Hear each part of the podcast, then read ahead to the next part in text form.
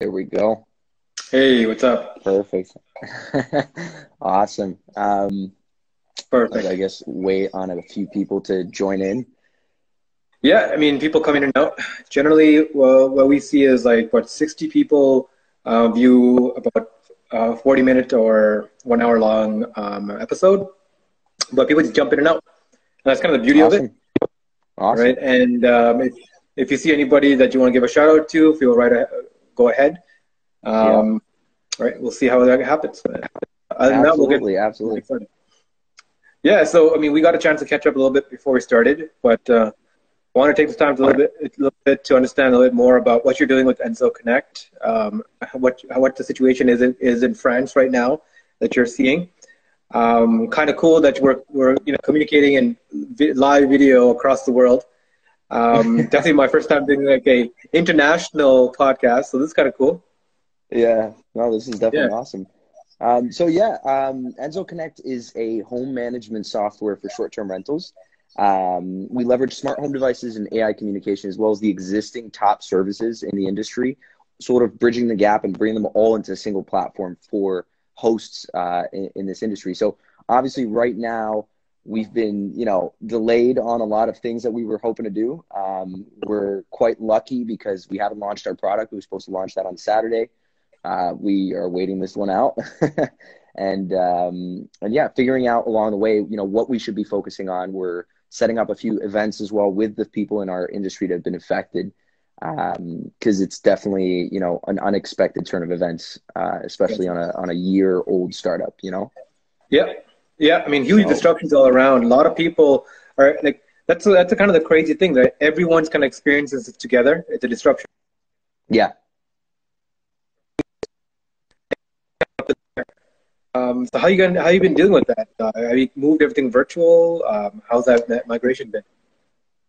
So yeah, it's it's been a, it's been a big change. I mean, we've spoken to a few of our partners. A lot of our partners have actually been laying off a lot of their employees. Uh, we we were lucky to be quite lean in that sense, uh, and so you know we had a few contractors. We had to pause the contracts in the time being uh, while we sort of figure out what's going on with the industry, what's going on with with short term rentals. I think you know everyone's affected by this, right? Everyone, every industry is going to get affected by this. Some more than others, granted. But at this point, what I'm seeing online a lot and on LinkedIn, I've been following sort of everything. It's it's a great time for people to actually come together and work together. Uh, I think there's been a lot of fragmentation, not just in like softwares and but also in the way people work. Um, you know, working remotely, totally cool. My partner's still in Toronto, so we're just like calling each other every day. Um, Yeah. I get to sleep in because when it's like 8 a.m. in, in Paris, it's still like 3 Yeah. or 4 a.m. in Toronto, so that's awesome. Um, but no, it, it's I think it's harder. It's it's a it's harder because we have to adapt and we have to change so quickly. Um, but I think something positive is going to come out of this. You know, I, I Mhm. really hope so. I really hope Yeah. Absolutely, and that's, that's the great thing is like all the the entrepreneurs that I've talked to, they all feel the same way. They feel so positive about the situation. They're like, you know, I mean, you expect people to be angry or pissed off about the fact that everything they were planning for is kind of up in the air, but people are like, you know, this is a change, but we got to adapt. And I think that just shows the like the startup community is how used to how resilient they are and how adaptable they are to situations. Yeah. People are trying to find a way to keep going. Yeah, I mean, look at yourself, right? You just set this up as a means of, you know, hacking COVID nineteen. That's the awesome thing, right? Is like Yeah. you you just, I think, as an entrepreneur, and you know, I, I kind of don't necessarily like the word entrepreneur because it, it has this very like entrepreneurship thing to it. Um, but it, it's all about adapting. It's all about figuring out, okay, well, there's a problem right now. Let's figure out how to solve it together and move on to the next step, right? Um, we're seeing that hugely because obviously the travel industry is you know not happening like no one is traveling right now vacation rentals you know i was going on uh, on different airbnb blogs and things like that just to try to figure out how people were reacting and they're sort of freaking out because they're like well you know no one's renting my home what do i do and you see the best of people you see the worst of people. Because you know some vultures to you know those clients and poach them as their new clients but then you see the other side which is people trying to figure out solutions together to to solve this. So i don't know it's it's um it's a bit of a shock. How, how are things in toronto actually for you? Like how how how have people adapted? Because when i left coronavirus was sort of like this distant you know oh, you know, eh, it's not that bad. But I feel like in the past few days, it's it's taken a, a full 180. No. I'm glad because a week before the pandemic was even launched, I'm like, I started talking to my team and like, yo, guys, it's kind of getting worse. And a lot of people on my team, a lot of people who I was talking to are like, yeah, it's gonna blow over. It's gonna be a few weeks. People are just panicking for the sake of panic. No one's, no one's, no one's uh, dying from this virus. It's not really that deadly. And kind of everyone's trying to brush it off. And I think, I think it goes into the mindset of people again, right? Is I think yeah. a lot yeah. of regular people who are just so ingrained to the society and the situations they're in. They're so ingrained to how things are that that any change just seems so alien to them that they don't even think about it. But yeah. to the entrepreneurs, they're they're risk adverse. They they like taking risk and they like taking leaps, um, and they're adaptable. They see this and like, hey, you know, I got I got to watch a needle here. I got to thread the needle, right? Yeah. And it's funny enough, like I talked to Axel the first day, pandemic day one, right? Yeah. After it's been launched, and we were on the exact same wavelength with nothing to communicate between us. We're like, oh shit, this is happening. How do we adapt? And yeah. how do we come together as a community? How do we reach out to other people? How do we uh, figure out as a whole how to move forward? How do we give back? And it's all the same kind of things. Private, what's up, man? And uh, the main reason is is because that's our reality. And that's what we do. Um, we're trained for that in that kind of sense, yeah. adapt and move forward. So uh, one of the one of the craziest thoughts that uh, I had while talking to somebody on the podcast on on Instagram Live is the fact that a billion people across the world are going through the same things we are. Yeah. Um, regular businesses disrupted, regular lines of communication disrupted, ways of doing work, so many disruptions. It's a huge market has opened up overnight. Yeah. And everyone's yeah. starting at ground zero. Whether you're a Fortune 500 company or you're a startup that started last week, you're all we're all on the same same level, and trying to navigate that. And uh, yeah. one of the things I'm, I'm really inter- interested in having conversations with entrepreneurs about is that you know the healthcare healthcare workers are really the front line. You know they're they're already uh, they're already like overwhelmed and like and, but they're still running. The second line of defense I feel like is the innovators who are trying to come up with novel solutions, trying to build up a digital economy, a digital infrastructure to support the front line, but also to create like you know systemic change, not just oh, to fight the disease not just no, fighting disease, but the side effects of it. You know.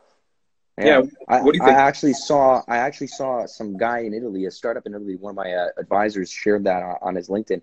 They, you know, mass produced via 3D printing these uh, little devices that medical workers needed.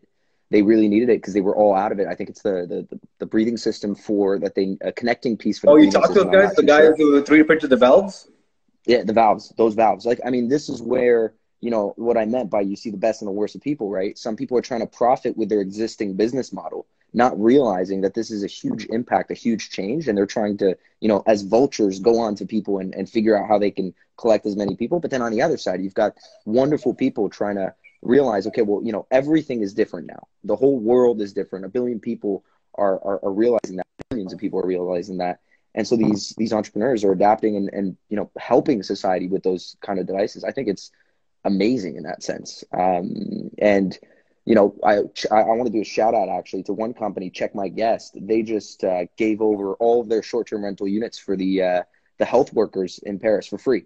No no wow. no strings attached, and that's amazing. Wow. You know, because they realize that those health workers don't have the capacity to go home every night because they risk infecting their families. So seeing businesses adapt that way and, and help people out genuinely and without the intent of like, let me try and make a you know, a big stunt to make money off of this. It's it's where I think humanity, you know, comes back into yeah. play hugely. So I don't know. I'm, I'm interested. I'm excited to see how we get out of this. And I'm also, you know, in that moment of uncertainty and fear for sure. And I think anyone who's yeah. not scared right now is is you know not realizing the importance of uh, coronavirus or COVID nineteen right now.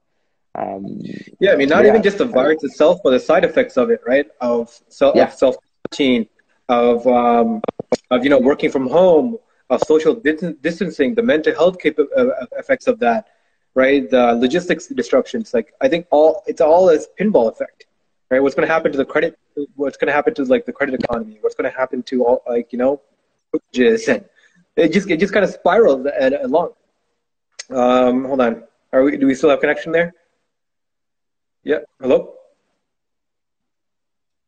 Hey, Francois yeah. from time to time. Hey, but, yeah, so I know it's a little late. you're you're yeah. So I know you're calling in from France. Um, yeah. I'm, I'm just going to keep talking until you come back on. But uh, yeah, absolutely. So, I mean, how do we adjust in this economy? And I think the main way is for people to keep connecting. You still here? Yeah, Hello? I'm still here. I'm. You know what? Let me get okay. closer. Let me get closer to the Wi-Fi. So yeah, the router. Yeah, get close to the router definitely helps. Um, yeah. There we go. This should be better. This is the biggest problem, man. Like I, I feel like as long as we have internet, we are okay in society.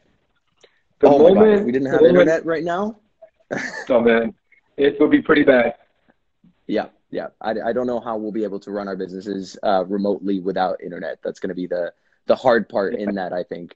Um, up, but no, and I, I, I'm I'm wondering what the situation looks like between France and uh, and Canada. You know, like you Canada right now, people self quarantine. Because in France, yeah, you know, we're not allowed to step out. yeah, so in, in France is more like it's more enforced. Like what's going on there?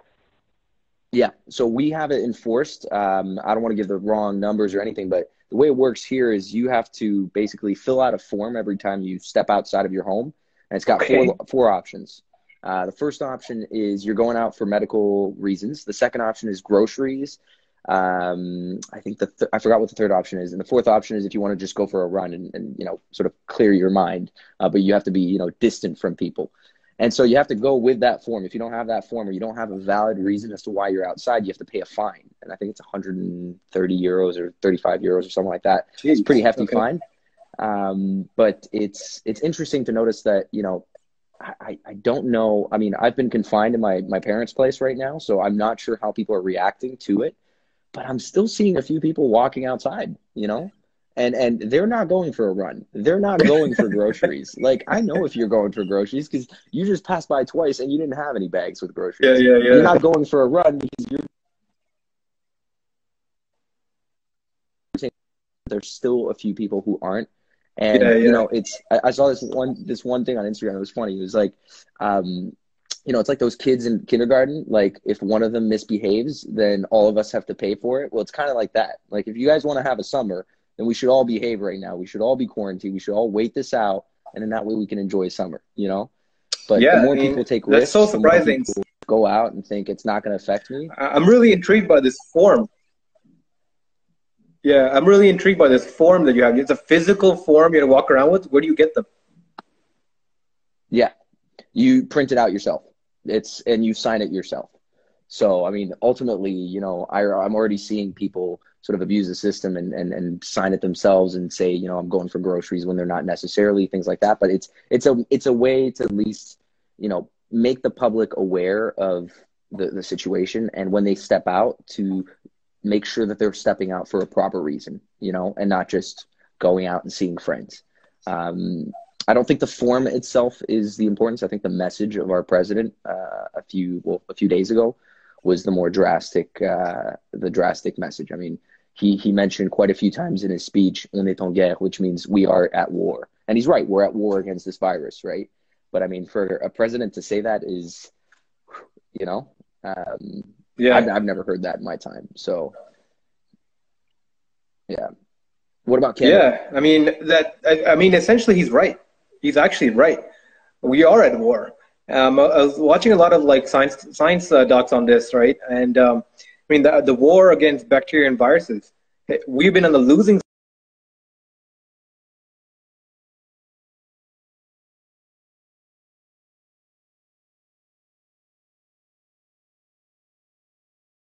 winning because of penicillin and and uh, antibiotics and all these things we came up with.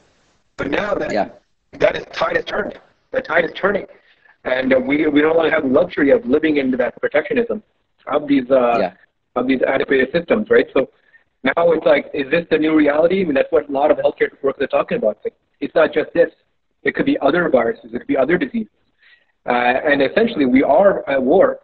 And uh, this reminds me, like, I, so I also had uh, had a great uh, conversation with uh, Ashley from Startup Fuel a few days ago, and we and I, and I mentioned this one thing, right? Like, in 19 in 1950s, uh, Ronald Reagan went up in front of the UN, and he said this like fundamental speech that was pretty mind bending. He was like, it was like if only aliens came down from up above, and declared war on humanity, then we'll all be together as one.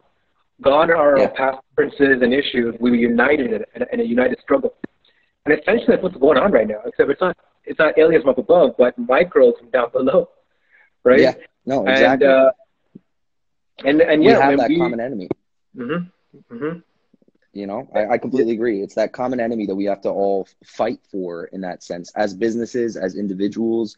Um, and and no, absolutely. I think, although I have to say, I don't know if that's true or not, but the, the shutting of borders has created, I think, um, a lack. I think it's social media that has been able to create that that that uh, Mhm. that sense of community between all people. But there are Mhm. still pockets in the world of people that are not understanding the severity of the situation. Um, there Oh, are still, definitely. you know, places where I watch some videos, you know, of kids in Miami. You know, I'm sure that's been trending all over the place, talking about their spring break. Like nobody cares about your spring break right now. Like, Yeah. you know, hundreds of people are dying. That is not, you know, you boozing up because you're 21 on a beach is nobody cares about that. And I think, Yeah, you know, yeah. until everyone gets that, this is the common enemy. Um, we're, we're it's we're gonna keep being in this situation of being quarantined, of being you know social distancing, quarantine, and everything until until people figure that out. So that's Yeah. the frustrating part. But Yeah, but uh, let's go a little back into more about France and Europe. Um, what Yeah. like I want to I want to learn a little bit more about what's going on there. Like, how is that reality looking like? Because everyone's saying Europe is ground zero now, right? Like China has recovered. Asia is you know is is been is kind of kind of saying the thumbs up. The business is back to normal. How is Europe and what are you guys forecasting? I, so I, I mean, I can't speak for the sake of, of you know numbers and things like that, but I think it's about to get way worse uh, unless people you know take it seriously again. So I, I can see Connor just joined the, the thing. So I was in London on Saturday when I when I just uh, flew in, and I went for breakfast with these guys with Connor and a few other friends who were in London. They were in the middle of a trip and they were like, "We're headed back to Toronto. We're leaving," and I was Yeah. just arriving. And the funny thing is, when I arrived in England, nothing was different. England did Yeah. not, you know, I was like, "This is the same London that I'd been to multiple times." Like nothing's When changed. when was this? When did you This get there? Saturday. Saturday, I think. Oh, this Yeah. Saturday. Yeah, or Okay. Sunday morning. Sunday morning. That was Sunday morning. Okay. Wow. And um, so I get there Sunday morning, and I'm like, nothing has changed. And then Sunday afternoon, I took a train down from from London to Paris, and I get to Paris, and I'm like, nothing has changed either. What is going on? Like, there's so many people. It's beautiful outside. Like, I was texting. I was texting a couple friends, asking them like, you know, what are you doing for this quarantine? Like, where are you staying? You know, like it just didn't seem that serious. Um, what had happened was Saturday night, the the you know the government had shut down all bars and restaurants and everything, and so what Mm. people decided to do on Sunday was to go out and picnic in parks Yep. and go for Yep. long walks Oh, because they couldn't go to the bar or the whatever.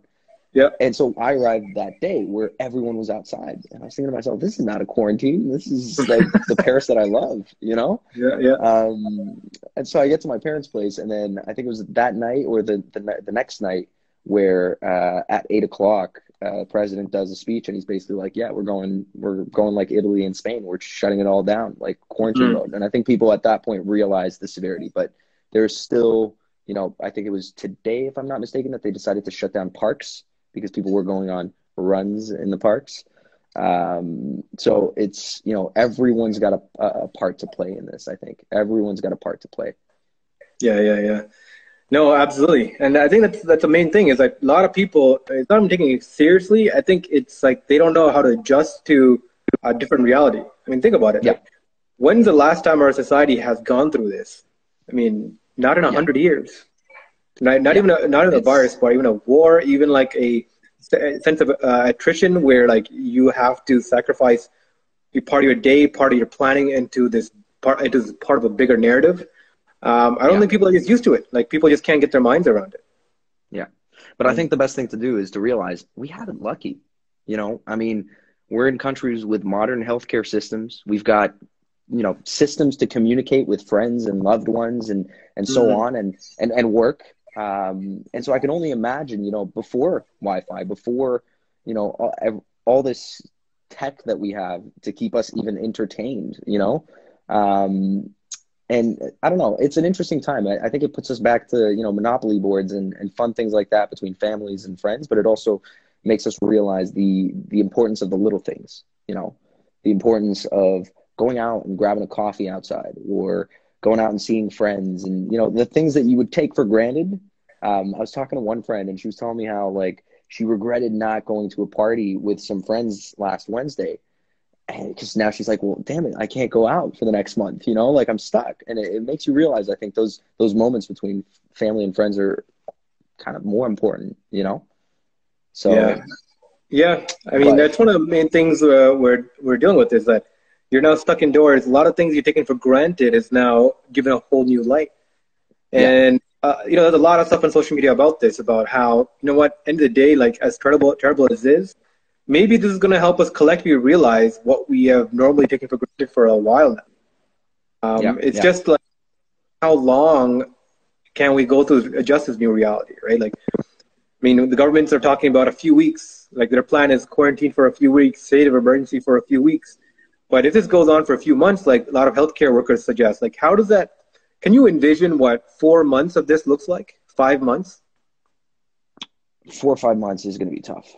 It's it's going to be tough, and um, it's going to be an endurance test for a lot of people. And you know, I'm I'm very grateful. I'm at my family's place. We're all all four together, and we we have a house and, and, a nice garden so we can at least breathe but i can only imagine for people that are stuck in you know studio where they can't even step out of their home um, it, it is going to be tough uh, if, if it lasts that long. I think right now it's the endurance game. You know, focus on what you can control and and focus on what you can do to help, and then things will come into play. You know, uh, yeah. we've overcome so many things that as a society, as a community, as humans, that I think honestly we'll, we'll get through this one.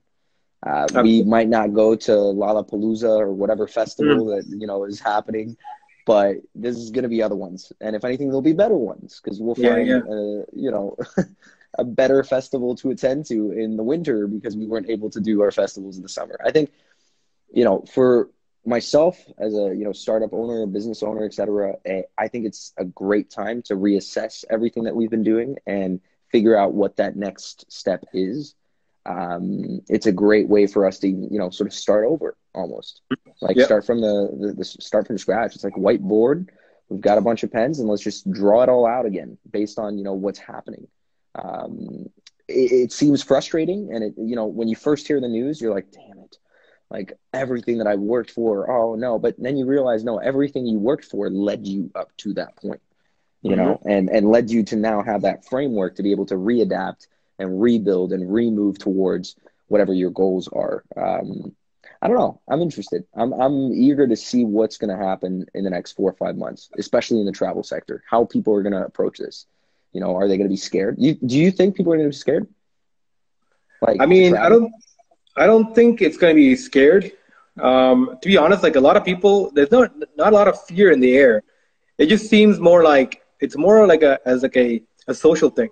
It's like they seem it's it's rude for us to be out in public. It's it's not responsible, not just for us, but for our loved ones, to, for us to be out in public, right? So it's really two sets of people. Two sets. One set that's like just wants to go business usual, can't wait for things to go back to normal. What are that? You know. And the other set was just like, okay, this is a new reality. We need to adjust, and this is, you know, this is what it needs to be. And it's really the interplay yeah. between, you know and a lot of that is generational gaps like me like uh, so i have my parents here staying with me and uh, one of the biggest struggles is telling them it's like, yeah, guys, this is this is not going away anytime soon, because they yeah. see it as like it's going to be, you know, it's going to blow over. Like they're part of that generation that's like, you know what, like, like what is this? Like we've lived through worse. Like you know, they, yeah. their parents that came through things. It's like, why is everyone overreacting? We're like, no, no, it's not. It's not about just you. Even if you're not affected by this virus, you can potentially pass it on to somebody else, and that's really yeah. what you be conscious of. And yeah, I think that's that itself it's it's kind of kind of important, right? Think about that, like the collective consciousness that's being built up here, where you know, now it's like almost enforced ent- uh, uh, empathy. You're no longer thinking about, hey, Joe, cool, this might not affect me. I'm healthy, I'm young, all this, but who can it spread to from me?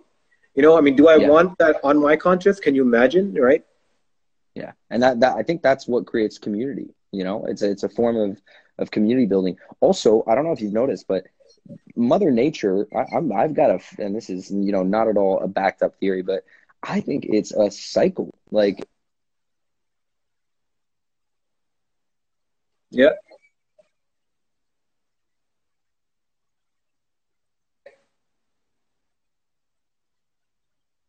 and so on. But yes, I, this is what I mean by like we're going through a tough time, but something good is going to come out of this. Yeah, and, and, and this obviously is going to be remain still a tragedy because hundreds of people are dying through this. So I mean, I'm not taking for granted the fact that that is the case, but um, to look at the light down the tunnel, and uh, my dad made a, nice joke about this. He was saying, you know, two types of lights down the tunnel. It's either a train coming at you or it's an actual light, you know? And I think in this scenario, it's, you got to avoid thinking that it's a train and, and, and start looking at it as, you know, there's something positive down that tunnel. Yeah. I mean, and that's, that's the hope, right? I mean, that's really interesting about the, the pollution aspect too, right? Like uh, what I'm looking for is like, you know, some, like something to come out of China being like somebody steps out and suddenly sees like a smog free city and it hits them, it's like, oh shit, this is how the sky actually looks like. Yeah. Yeah. You know? How I mean, look at the, that. How amazing. Yeah, I mean that? that that affects your that changes your consciousness of how you perceive your your you know your situation, your reality, where you live, right? Yeah. I mean, do you remember? I don't know if you uh, you, you were around for this, but to be honest, I'm not sure how old you are. But back in 2001, so. you're 23. I'm 22. 22. Okay, so back in 2001, yeah, back in 2001, there was a blackout, right? Where like most oh. of like, right, the huge blackout, uh, like Toronto, like most of like the eastern seaboard was like blacked out. And for the first okay. time, I remember looking up at the sky and seeing crystal clear the stars because there's no light pollution. Because yeah. it lasted about a day and a half, I think, right? And no light pollution, and I'm like, whoa and you know, and all the neighborhood kids are outside just looking up, and we're like, "Holy crap!" You know, because you're you have never experienced that. Yeah, and no, definitely. You know, so imagine these people who are coming out from Venice and seeing crystal clear waters and like animals like like swimming along it. Um, people people in these um, polluted environments who are seeing the lack of pollution from humans, right? And I, like, I'm waiting for that that consciousness to hit where people are like, "Hey, how can we have more of this? How can this become yeah. more of a reality?" right now that it, they've oh, seen, seen the alternative, right? Yeah, no, it's it's a it's a it's a positive light in that sense, and this is what I mean. Like you know, in this time where we're all quarantined, we're all staying at home, and you know, we're all in our heads, if anything. Um, mm. I think it's a great time to be looking at those positive things uh, and to stop because you know our my my feed is constant COVID nineteen, mm. COVID nineteen, COVID nineteen. Like that's all we're seeing, which is understandable because that is the hot topic of today. Um, but I think there's a lot of positive things that are coming out of it as well. Yep. Um, I really liked. I had a conversation this morning with Paul. Um, I forgot his name, his last name, but he's basically one of the editors for short-term rentals. Uh, they're pushing one of our. We're doing a conference or webinar next uh, Thursday on short-term yep. rentals, and he, was pushing. Uh, was talking about how you know all this news on the vacation rental industry. You know, just to get back to that aspect, is all negative right now. Everyone's criticizing the decisions made by Airbnb. Everyone's pissed off because they can't meet their you know monthly targets for for revenue, things like that. And so he's trying to look and see all the the, the positive positive things that are coming out of this, right? Where yep. how are companies changing towards this? How you know, check my guest, taking it as an example once again, giving all their units out for for nurses. We've got one of my good friends, Bassam, with uh, Toronto Boutique Apartments in Toronto. He set up these quarantine units, and they're basically you know short term rentals that he does delivery and will give you all the all the food and the everything that you need. Uh, to quarantine yourself in that place if you're stuck in Toronto and you, you don't have anything. So people are adapting to that in the industry. Um, but mm-hmm. I'm interested to see how the big players are going to adapt. And actually, that's a question for you. Um, what do you think? How do you think hotels and like vacation rentals, like how do you think that's going to play in, in a few months' time? What do you think is going to happen? I feel like there's two types of companies: companies who are nimble and adaptable, and the other companies who have overly large bureaucracies who are going to struggle really bad because they don't know how to change. They're they're built on legacy systems, uh, yeah. and that they're just sitting on. It just kind of yeah. runs almost semi-independently. So there was this leaked. Um, I'm not sure if it's public or not, but Bain's uh, released a um, a deck targeted uh, at C- CEOs of most companies, and part of that report outlined it's like, hey, don't take the sitting down. Like telling CEOs of Fortune 500 companies, like, don't wait for the dust to clear. You have to proactively go at this right now adjust your supply chains, take care of yourself and your workers, liquidate as uh, capital and have operating capital. And they literally gave a step-by-step guide. And it made me realize a lot of these, you know, these high-performing companies, a lot of these large corporations, they're frozen, right? Because Yeah. they're not used to moving this fast or moving this quickly or making unilateral decisions. Uh, they're not built for that, uh, and that is a big concern for the global economy. Yeah, yeah, Yeah. no, absolutely. I, I, I was I'm surprised to see, you know, I'm I'm interested. I'd, I'd say to see how these companies are going to move because I, I was seeing one of the speeches from the CEO of, of Marriott Hotels and it was a, an amazing speech um, about you know what what he's having to endure right now as a CEO, having to cut you know cut off on hiring, cut off on sales, marketing. I don't know if they've laid off their employees or not. Um, Hopefully not, but uh, it's a changing time for that industry. It's you know as I saw from the last video when you were doing a live post with Axel about the entertainment industry. I think you know it's the same thing for the travel business, whether it's airline companies that aren't flying anymore, or vacation rentals where no one's making money, or hotels where I mean, I'd love to stay in a nice hotel, but even right now, there's no way, you know? Yep. Um, and I, I saw this. So when I first came to Paris, I was thinking to myself, you know, am I going to be able to work for my parents' place? Like, you know, I don't have my setup here and things like that. So I started looking at Airbnbs in the city before I realized how drastic this situation was. And this one guy had a 3,500 euro apartment for the, for the month, right? And he was willing to give it out for 500 euros. That's how desperate people were to just, you know, take it, like, I, you know, get it off my hands right now. Um, so Or do you say a 3,500 year old apartment?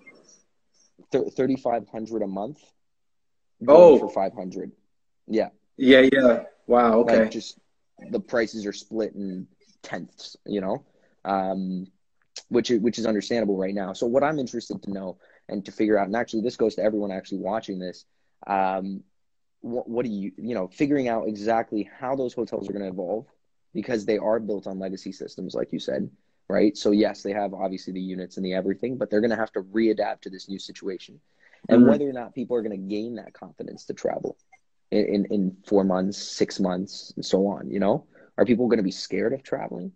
You think? You feel do you feel like there's like a new type of travel coming up, which is uh, crisis travel, which is people taking advantage of opportunity of lower pricing to go out? Because I'm seeing it. Yeah. So I mean, There are people flying out to the islands right now. You know? yeah. Seriously? oh yeah. Oh yeah. Oh my God. Uh, my Instagram feed, yeah. uh, so, my I personal mean, account, I can see a lot of people. last. They're on beaches. They're chilling, man. They're they're gone to like tropical places, and they're like no one's around, and they're just enjoying.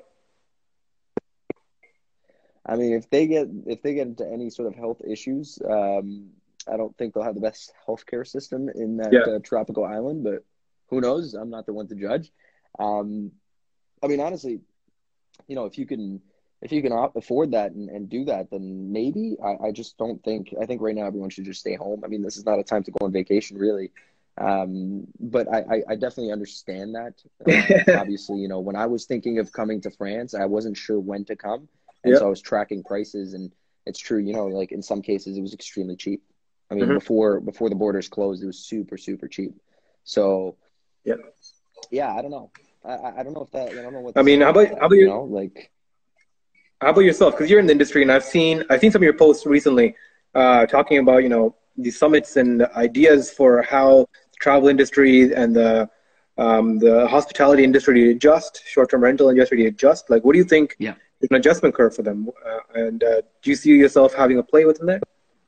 Yeah, I think I think we still have a place. So the reason why I'm I'm still confident in what we're building and, and what we're doing, and you know, I'm not shutting down. I've seen a, a few players in our space shut down. I think the reason why I'm still confident is because we, we're in a different position than most of these players. We haven't launched the product. We've got money in the account and we've got time. So essentially, right now, the entire industry is in quarantine. Like Yeah. you know, no one's traveling, no one's doing anything. So no one's building new products because they can't be spending money building more technology or anything like that. No one's spending on marketing, no one's spending on sales. So we have that advantageous position of having no dependencies and being able to go back to that drawing board and figuring it out. Now, having an exact answer, I don't know yet. Uh, I'm still trying to figure that out. I'm still, you know, on the call with my co-founder Peter every day, trying Yeah. to figure out exactly how, where things are going, how people are feeling. We're sending out surveys, but you know, the the the, the conference or the conference, the the summit, the um, what do you call it, webinar, um, or I prefer saying the conversation that we're having next Thursday with the people in the industry is more just to mix hosts with uh, the leaders of the industry. Mm. And so what I mean by that is I've gone on blogs and everything. People are living and they're trying to find someone to blame. And, you know, whether it's blaming Brian Chesky or blaming the, the companies out there that aren't helping out. And so what I'm trying to do is have a conversation so that both parties are in that debate to figure out what the next step are because it's not it's not one or the other. It's COVID nineteen is the reason behind all of this. You know, if you take out COVID nineteen, their their monthly revenue would be perfectly fine. Those companies would still be operating. So we're just trying to position ourselves to understand and, and mediate that debate between hosts and those companies, um, and, and see how people want to to do things in the near future. Because some people have been talking about, you know, getting off short term rentals because it's too risky. So they're like, you know what, I'm off. I'm done. I'm going back to long term rentals. But then other people are thinking to themselves, you know, not Airbnb, but I'm going to go to VRBO instead, or I'm going to go to this company. I'm going to go to that one. So we're not there yet. I think we're still in the research phase uh, for where this.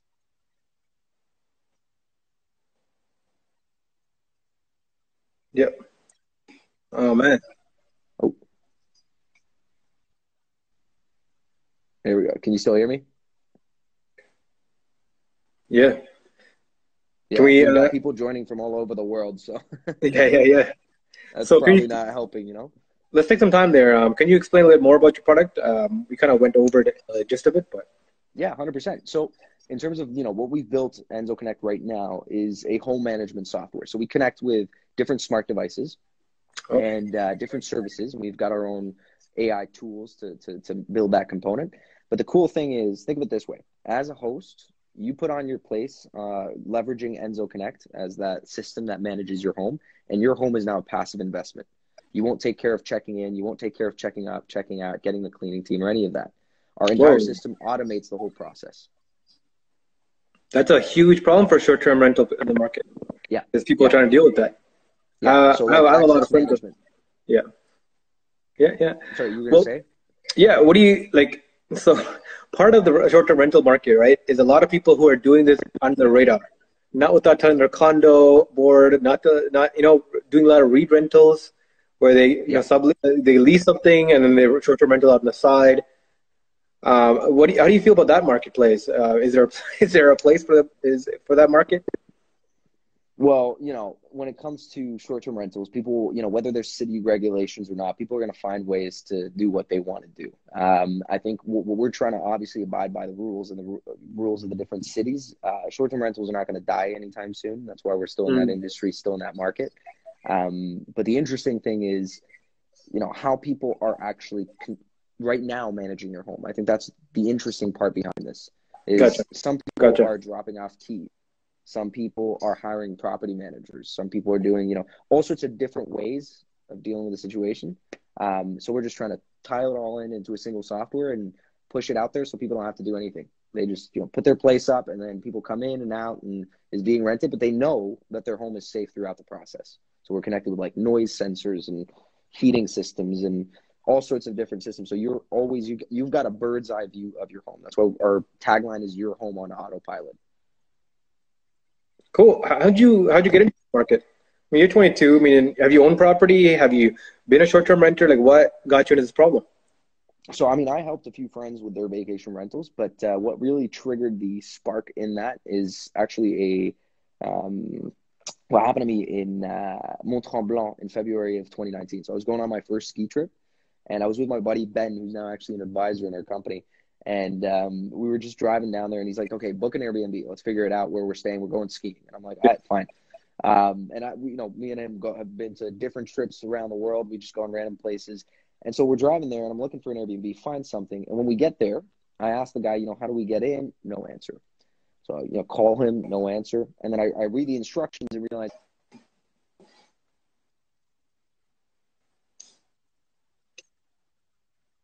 we get in, the heating system's complicated. It's a complete mess, basically. We get in, and it's just impossible to figure out. We're not getting any advice from the homeowner. Um, when we check out, we still ask him a couple questions, like, "How do you check out? How do you do all this?"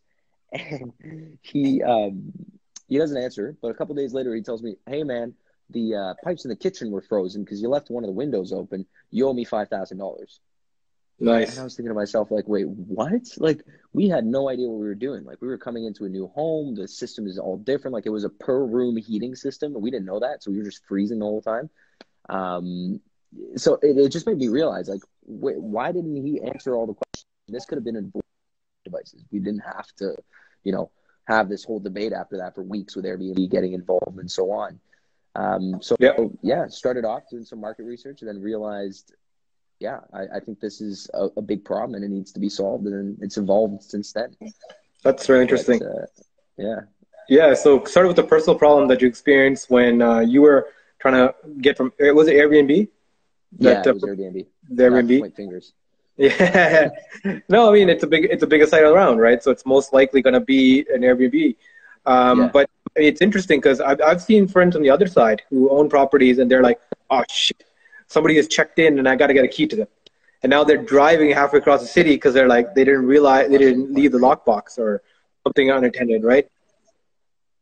And uh, they had to deal with Yeah. that. Yeah. And then and then uh, other friends were like, "Oh man, like my condo allows me to do this, but my the security is just ridiculous. Like they act on their own, even though the condo board has allowed them to rent it out.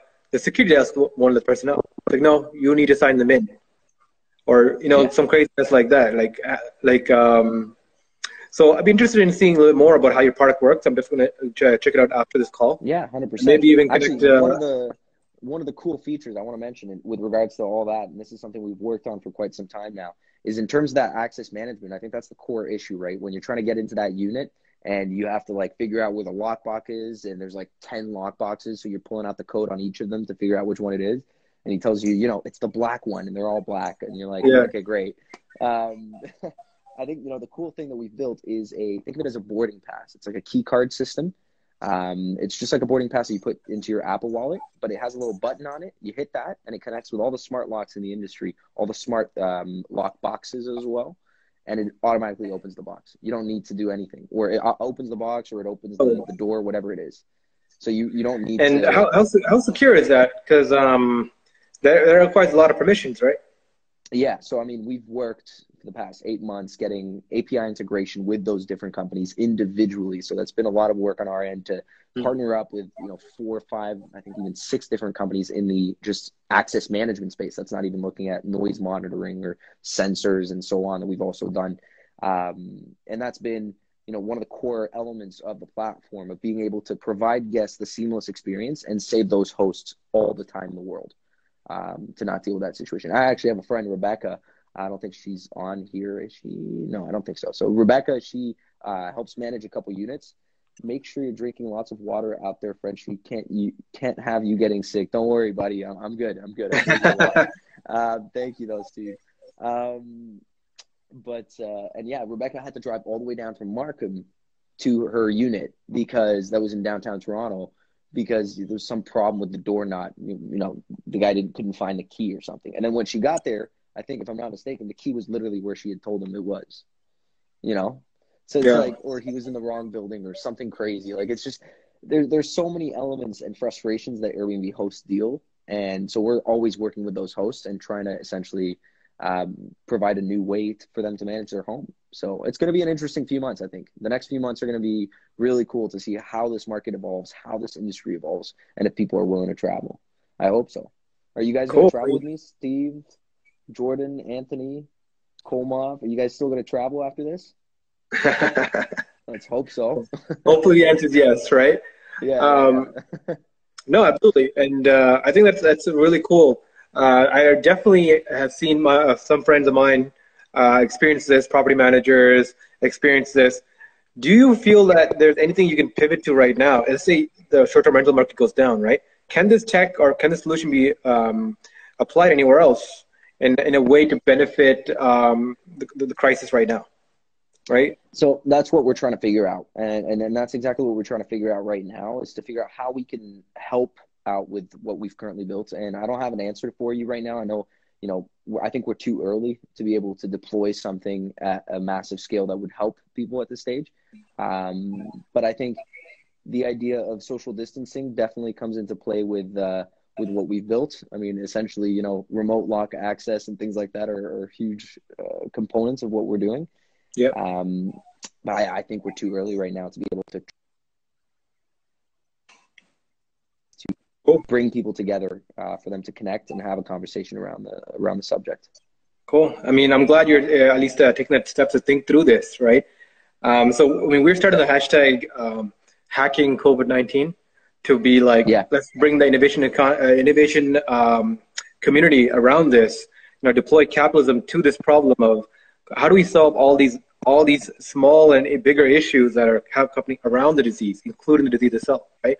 Yeah. Um, so as things spiral, how can we, you know, patch it, patch the systems as, as they come? And I think it's, it's come from the crowd, right? It comes from people yourself who have these innovative solutions ready to go to market that can be pivoted away and turned like a like a puzzle piece and just clicked into a p- into a place that uh, where it would be really beneficial.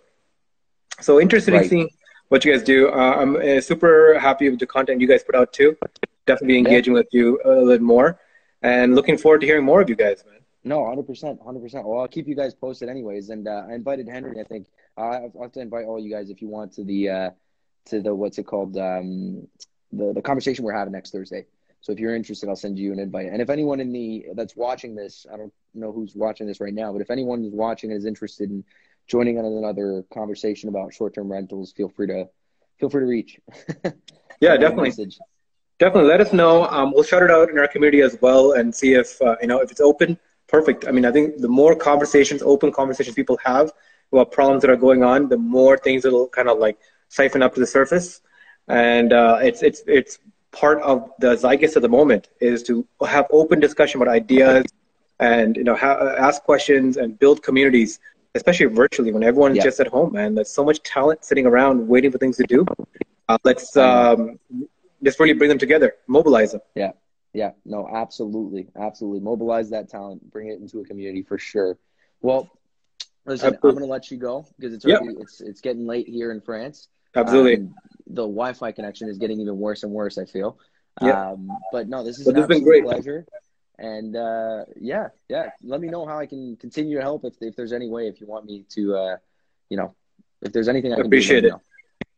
Appreciate it. Thank you. All right. We'll definitely be in contact, buddy. All right, Take care, Sounds eh? good. Take care. Take care. Bye. Take care, guys. Thanks for watching.